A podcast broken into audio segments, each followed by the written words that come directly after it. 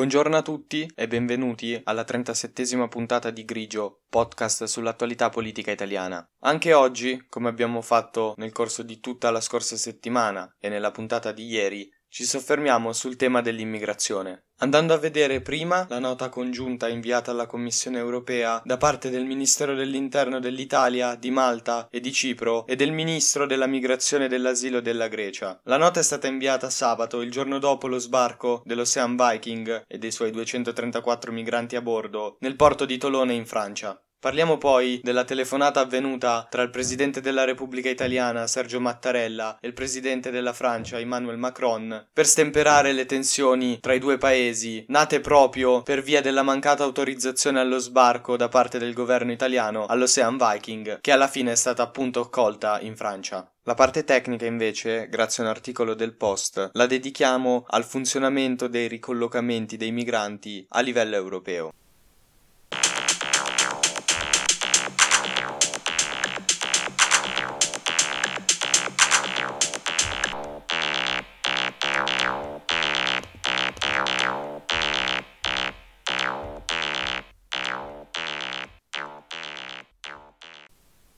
Nella nota congiunta inviata dai Ministeri dell'Interno dell'Italia, di Malta, di Cipro e da parte del Ministro dell'Immigrazione e dell'Asilo greco, viene chiesta alla Commissione europea una maggiore attenzione per quanto riguarda il tema dell'immigrazione, dato che questi stati che hanno sottoscritto il comunicato sono i primi porti nelle tratte del Mediterraneo centrale e orientale. Hanno detto quindi di ritenere urgente e anche necessaria una discussione seria per coordinare meglio le operazioni operazioni di salvataggio nel Mediterraneo a livello europeo. Soprattutto hanno chiesto delle norme precise per quanto riguarda la gestione delle ONG e hanno chiesto che gli stati di bandiera si assumano le loro responsabilità in conformità con i loro obblighi internazionali, proprio perché credono che l'azione delle ONG sia un po' in contrasto con la cornice dettata dal diritto internazionale. Si è distaccata dalla diffusione di questa nota, nonostante la sua posizione comunque di primo porto, la Spagna e l'ha fatto sapere attraverso attraverso un portavoce del Ministero dell'Interno che ha parlato con l'ANSA e ha detto che non si può sostenere le proposte che premierebbero i paesi che non rispettano i loro obblighi in termini di diritto marittimo internazionale e che andrebbero a discapito di quelli che, come la Spagna, rispettano i loro obblighi internazionali e salvano vite con risorse pubbliche. La Francia ha immediatamente reagito a questa nota dicendo che si ritiene fortemente delusa da parte dell'Italia che non sta rispettando né il diritto internazionale né il diritto marittimo e questo è stato detto in un'intervista rilasciata alle Parisienne dalla ministra degli esteri francese e ha continuato dicendo che il comunicato in cui Giorgia Meloni afferma parlando a nome nostro che spetta alla Francia accogliere i migranti è in totale contraddizione con quello che ci eravamo detti. Questi metodi sono inaccettabili. Quindi anche questa nota in realtà crea creato un po' di divisione a livello europeo. C'è da dire che, come abbiamo ripetuto nel corso di tutta la settimana scorsa e anche ieri, è abbastanza evidente come ci sia la necessità di un maggiore intervento a livello europeo, più coordinato, più equilibrato, distribuito meglio, per contrastare il problema della gestione dei flussi migratori. Come abbiamo ripetuto anche nelle scorse puntate, a livello diplomatico sicuramente l'Italia poteva agire meglio. La nota congiunta, ad esempio, è un buon modo per mettere pressione sulla Commissione europea, però forse forse doveva arrivare prima di prendere delle decisioni così nette e decidere di rifiutare lo sbarco, mancando a degli impegni presi a livello internazionale dal nostro paese e creando quella tensione tra l'Italia e la Francia che era evitabile. Nel corso della giornata di domenica, proprio per stemperare la tensione tra Roma e Parigi, i diplomatici hanno lavorato per tutta la giornata affinché si riuscisse ad ottenere un contatto telefonico tra Sergio Mattarella ed Emmanuel Macron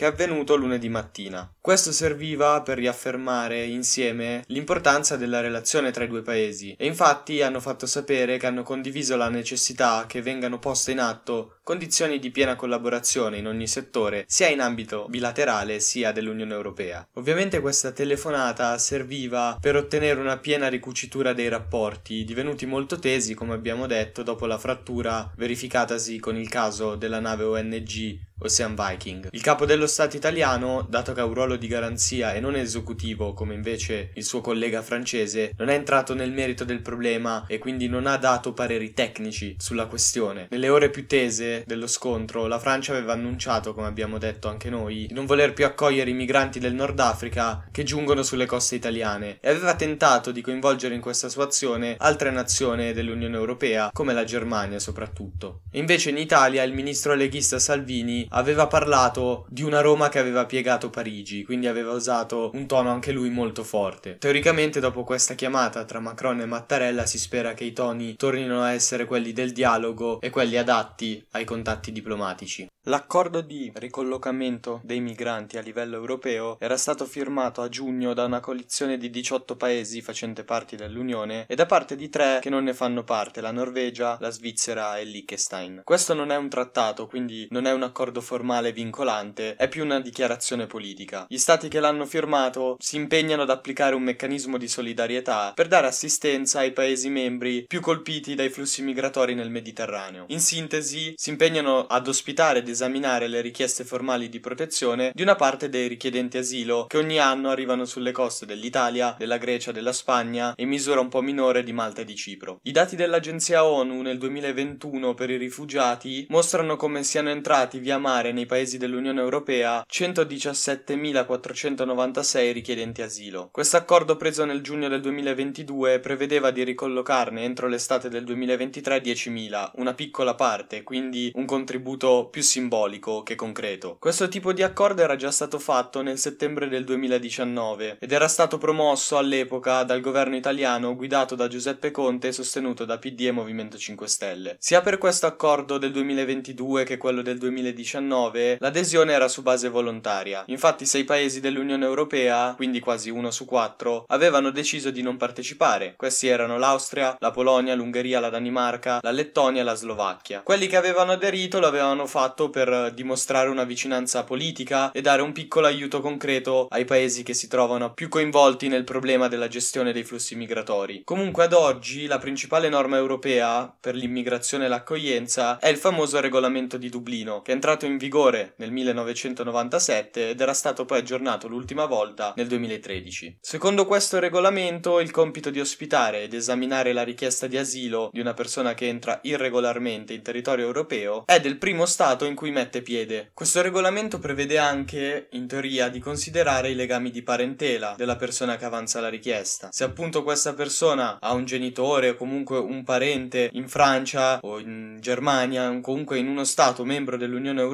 deve essere quello Stato a esaminare la sua domanda. Il fatto è che col tempo, anche per via dei moltissimi passaggi burocratici e amministrativi che sono necessari, il criterio di primo ingresso è diventato quello prioritario. C'è da dire che il regolamento era stato approvato in un periodo in cui poche migliaia di persone all'anno richiedevano asilo nell'Unione Europea. I flussi sono aumentati poi fra il 2013 e il 2015, soprattutto per via delle guerre civili in Libia e in Siria. Ed è in questo periodo che il sistema è saltato, perché fra 2015 e 2016 buona parte dei paesi del sud Europa smisero di fatto di registrare le decine di migliaia di richiedenti asilo in arrivo e lasciarono che questi si distribuissero nel resto dei paesi dell'Unione. Per questo allora gran parte dei paesi europei si è impegnato per cambiare il regolamento di Dublino e renderlo un po' più organizzato. I negoziati furono difficili e intensi, ma nel 2017 il Parlamento europeo approvò, con una maggioranza anche trasversale che andava dal centro-destra alla sinistra, una proposta che prevedeva innanzitutto l'eliminazione del criterio del primo ingresso e veniva sostituito con un meccanismo obbligatorio di ripartizione dei richiedenti asilo fra i 27 stati dell'Unione. Il numero massimo di richiedenti asilo da ospitare sarebbe stato poi stabilito da una quota diversa per ogni paese basata sul PIL e la popolazione. Il fatto è che questa proposta fu respinta in sede di Consiglio dell'Unione Europea, l'organo in cui siedono tutti i governi dell'Unione e in cui per la maggior parte delle questioni serve ancora un voto all'unanimità. Si opposero soprattutto a questa riforma i paesi dell'Est Europa, tradizionalmente ostili ad accogliere richiedenti asilo da Nord Africa e Medio Oriente, ma furono spalleggiati anche dall'estrema destra europea, che chiedeva e chiede tuttora misure più intransigenti e meno incentrate sull'accoglienza dei richiedenti asilo, che comunque è prevista da decine di norme europee e da trattati internazionali. Al voto finale del Parlamento europeo, ad esempio, la Lega si astenne e il Movimento 5 Stelle votò contro. Sia il primo governo Conte, che era sostenuto dalla Lega e dal Movimento 5 Stelle che quello attuale di destra, non sostengono delle proposte di riforma europea, ma si incentrano sulla necessità di trovare delle misure che evitano alle navi dei migranti di sbarcare inevitabilmente in Italia, cosa che comunque, secondo le più seguite interpretazioni del diritto del mare, è abbastanza inevitabile. Ha parlato con Politico qualche giorno fa il vicepresidente della Commissione europea, Margaritis Skinas, che ha detto che gli sembra allucinante il fatto che alcuni paesi che chiedono un nostro intervento